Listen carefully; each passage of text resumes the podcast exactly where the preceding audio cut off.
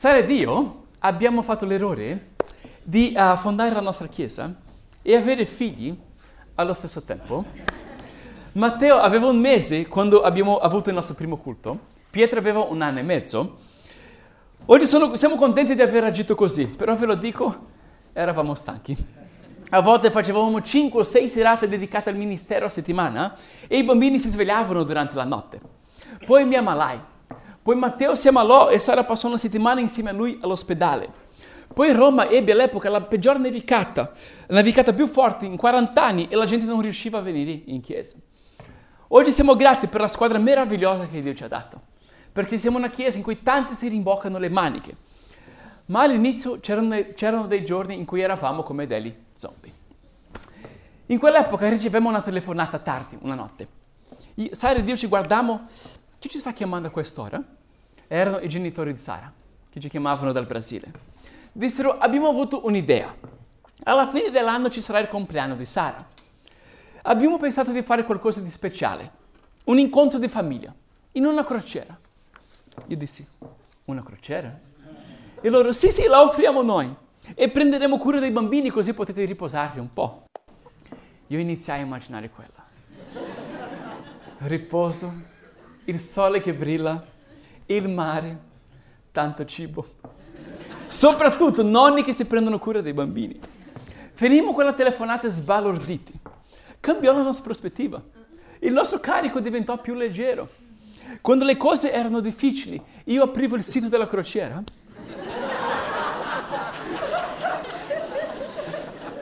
Le misure della barca erano molto interessanti. Ho detto, possiamo fare questo, mangiare quello. Ho detto, wow. Cambiò il nostro anno. Abbiamo 45 settimane ancora, ma poi avremo una settimana di riposo meravigliosa. Avere una visione del futuro cambia come viviamo ora. Da prospettiva, da vigore. Ora vorrei riuscire ad offrire anch'io a voi una settimana in una crociera. Sarebbe bello, eh? Immagina il nostro ritiro di chiesa su una barca non vi dispiace, non ce la faccio. Mancano un po' i soldini. Ma oggi posso parlare di qualcosa che durerà più di una settimana, che sarà migliore di una vacanza, che costò molto di più, il sangue di una persona. Quindi come cambia la tua prospettiva di vita quando intravedi questo? Leggiamo. Poi vidi un nuovo cielo e una nuova terra, poiché il primo cielo e la prima terra erano scomparsi e il mare non c'era più e vide la città santa, la nuova Gerusalemme, scendere dal cielo da presso Dio, pronta come una sposa adorna per il suo sposo. Udì una grande voce dal trono che diceva, ecco, il tabernacolo di Dio con gli uomini, con gli uomini. Egli abiterà con loro, essi saranno suoi popoli e Dio stesso sarà con loro e sarà il loro Dio. Egli asciugherà ogni lacrima dai loro occhi e non ci sarà più la morte, né cordoglio, né grido, né dolore, perché le cose di prima sono passate.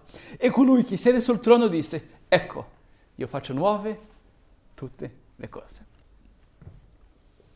Avere una visione del futuro cambia come viviamo ora, giusto? È ciò che Giovanni vuole darci nella sua immagine finale in Apocalisse, un'immagine dell'umanità redenta e la creazione rinnovata davanti all'unico vero Dio. Siamo alla fine di Apocalisse, alla fine della Bibbia. Il vecchio mondo è passato.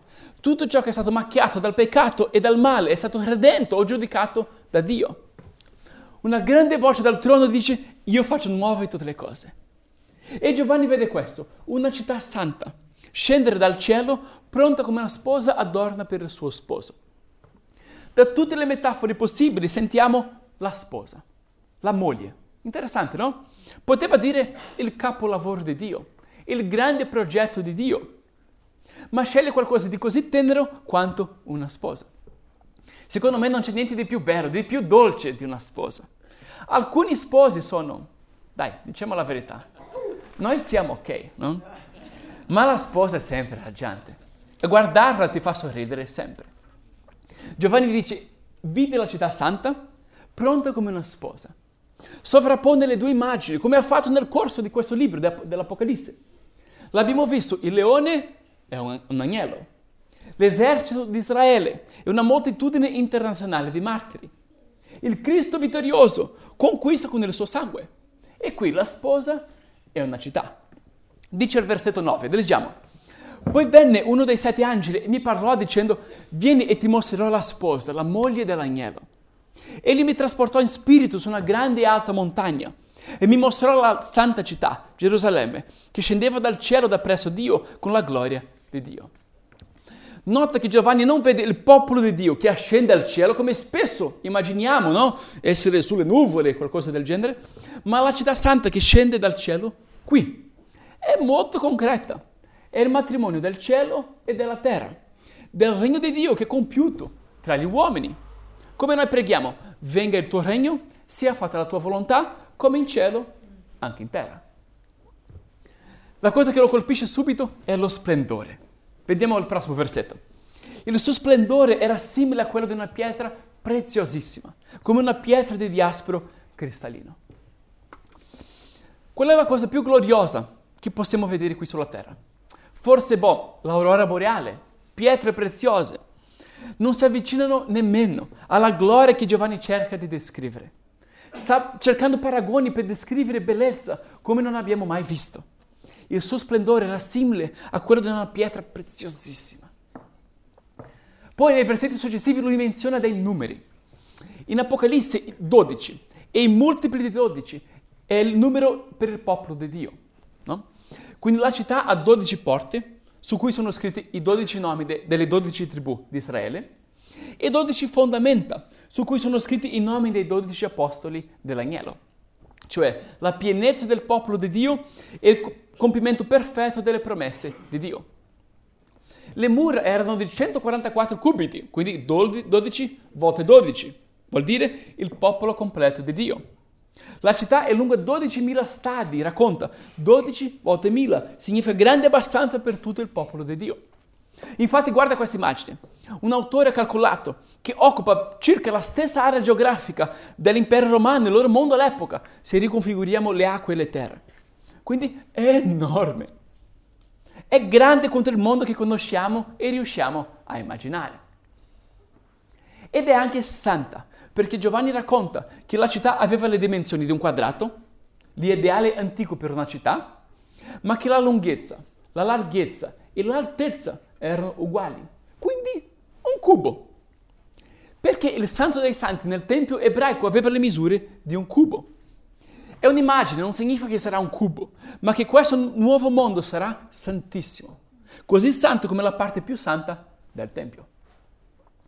E il significato anche quando, dietro, quando dice il, i fondamenti delle mura della città erano adorni di ogni specie di pietra preziosa smeraldo, zaffiro, è splendente, è colorata e è santa, perché queste pietre adornavano il pettorale del sommo sacerdote all'epoca. C'è uno storico del primo secolo chiamato Suetonius che scrisse che Augusto, l'imperatore, poteva vantarsi di aver trovato una Roma fatta di mattoni, ma di aver lasciato una Roma fatta di marmo.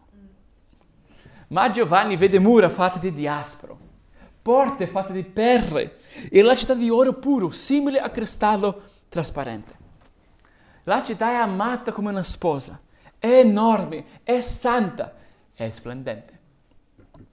La puoi vedere? Riesci a immaginare qualcosa del genere? È difficile per noi immaginare, no? Questo senso di meraviglia. Forse la cosa più vicina sono esperienze magari che abbiamo avuto da bambini o le memorie di una vacanza o le, uh, momenti in una canzone, leggere un buon libro, il tramonto più colorato che hai mai visto, Tr- contemplare montagne ma- maestose. Quando un autore chiamato C.S. Lewis parlò della gloria che ci aspetta, disse che le più belle esperienze sulla terra sono soltanto dei eco di qualcosa di molto più grande. Lui scrisse questo, perché non sono la cosa stessa, sono solo il profumo di un fiore che non abbiamo mai trovato l'eco di una melodia che non abbiamo mai sentito, notizie di un paese che non abbiamo mai visitato. Immagina di trovarti lì in questo momento per un attimo. Cerca di immergerti, magari anche chiudere gli occhi, immergerti in quello senso di amore perfetto. Lo splendore che ci circonda, la luce e la chiarezza di mente, la gioia che emerge perché siamo finalmente a casa. Finalmente a casa. Giovanni sta cercando di catturare l'avvenenza di questo. È come un mondo fatto di pietre preziose. È come una sposa che cammina lungo il corridoio, ti guarda negli occhi e prende la tua mano. Sarà bellissimo. Dopo questo primo impatto, lui descrive la vita nella città. Dice, nella città non vidi alcun tempio. Che sorprendente la nuova Gerusalemme senza un tempio, no? Il tempio era il cuore di Gerusalemme, occupava il 20% dell'area della città. È come oggi immaginare New York senza Manhattan o Roma senza la Roma antica, no? Strano, no? Pensi a Gerusalemme, pensi al Tempio. Ma lui scrive questo: Nella città non vide alcun tempio, perché il Signore, Dio Onnipotente e l'agnello sono il suo tempio. La città non ha bisogno di sole né di luna che la illumini, perché la gloria di Dio la illumina e l'agnello è la sua lampada. Non serve un tempio, Dio è presente dappertutto. Non servono sole o luna, Dio illumina tutto. Oltre al Tempio Giovanni non vede varie altre cose, no? Dice, la notte non vi sarà più, le sue porte non saranno mai chiuse, non ci sarà più nulla di maledetto, non ci sarà nulla di impuro né che commetta abominazioni o falsità, ma soltanto quelli che sono scritti nel libro della vita dell'agnello. Non ci sarà più la morte, né cordoglio, né lutto, né dolore, perché le cose di prima sono passate. Riesci a vedere? Riesci a immaginare un mondo senza dolore? Allora, se queste cose non ci saranno, su cosa dobbiamo, ci dobbiamo focalizzare? La visione centrale dell'Apocalisse, che è il trono di Dio. Lui scrive, nella città vi, vi sarà il trono di Dio e dell'agnello, non lassù, tra di noi. Come conseguenza vedranno la sua faccia come Mosè bramò tanto vedere. Come conseguenza, invece di assomigliare a Babilonia, porteranno il suo nome scritto sulla, sulla fronte. Il carattere di Dio sarà ovvio sui nostri volti. Lui sta cercando di darci immagini per catturare la vicinanza, la prossimità di essere faccia a faccia con Dio. E parla di essere faccia a faccia con il Dio Trino, il Signore Dio Onnipotente, racconta, l'agnello e lo Spirito, rappresentato nel Pentecoste da immagini di vento e fuoco. Ma qui usando l'immagine del fiume di acqua viva che scaturisce dal trono di Dio, che Gesù stesso utilizzò una volta quando disse questo. Gesù, se qualcuno ha sete, venga a me e beva. Chi crede in me, come ha detto la scrittura, fiumi d'acqua viva sgorgeranno dal suo seno. Disse questo dello Spirito. Quindi ci sarà Padre, Figlio e Spirito che dimorano non nel cielo, ma fanno l'umanità sulla terra la sua casa. L'immagine dell'acqua ha anche un significato più immediato, acqua, no? È un esempio di come la creazione sarà rinnovata. C'è questo fiume d'acqua, de- dell'acqua della vita, che scaturisce dal trono di Dio. E Giovanni vede l'albero della vita lungo il fiume, ti ricordi l'Eden? C'era l'albero della vita, quindi l'albero della vita. E dice, le fuori dell'albero sono per la guarigione delle nazioni. Molto bello. Ecco un esempio di questo. Vidi un anticipo di questo uh, alcuni anni fa in una conferenza.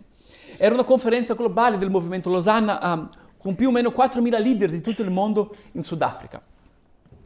Qualcuno nella delegazione brasiliana ebbe l'idea di chiedere il perdono degli africani per come i brasiliani avevano rapito e ridotto in schiavitù africani nel passato.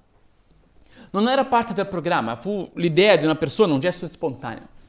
Ma i brasiliani si riunirono un pomeriggio, gli africani entrarono e una persona confessò i secoli di rapimento, schiavitù, oppressione, crudeltà e razzismo. Non è rimasto un occhio asciutto. Questo gesto poi spinse gli africani a chiedere perdono gli uni agli altri per ciò che etnie fecero le une e le altre nel passato un assaggio di ciò che Giovanni chiama qui la guarigione delle nazioni. Avere una visione del popolo globale di Dio, del futuro del popolo globale di Dio, cambia come viviamo ora. Lui dice poi, ecco questo versetto, le nazioni cammineranno alla sua luce e i re della terra vi porteranno la loro gloria. In lei si porterà la gloria e l'onore delle nazioni. Che porta alla domanda, chi ci sarà? Abbiamo visto quelli che sono scritti nel libro della vita dell'agnello. Non saranno tutti, saranno coloro che si sono pentiti dei propri peccati e hanno affidato le loro vite nelle mani di Cristo. Non saranno tutti, quindi perciò dobbiamo invitare le persone che conosciamo ad affidarsi a Cristo. Poi dobbiamo mandare missionari, fondare chiese. Non ci saranno tutti, ma ci sarà comunque una moltitudine, lui dice, di ogni popolo, tribù, nazione e lingua. Porteremo le glorie e i colori, gli aromi e le melodie delle nazioni. Chissà, ingegneria tedesca, no? ritmo africano, cibo ovviamente, italiano, eh, ovviamente, ovviamente, ovviamente, come assaggeremo fra poco. Non è interessante? I re della gloria vi porteranno la loro, i re della terra vi porteranno la loro gloria. In lei si porterà la gloria e l'onore delle nazioni. Di solito gli imperi vogliono schiacciare le glorie dei regni precedenti. Questo qui no. Quando Dio è innalzato, innalza altri come conseguenza. Quando Gesù siede sul trono, le nazioni fioriscono. Ci viene anche la domanda, e cosa faremo? No? Il verso 3 dice che lo adoreremo, è tanto. Lo serviremo. Ma guarda anche che interessante, un altro verso, e regneranno nei secoli dei secoli. Che incoraggiante. Immaginarci, immaginarci tutti in chiave femminile, come una sposa che regna a fianco del suo marito Gesù. Siamo stati creati per moltiplicarci e governare la terra insieme.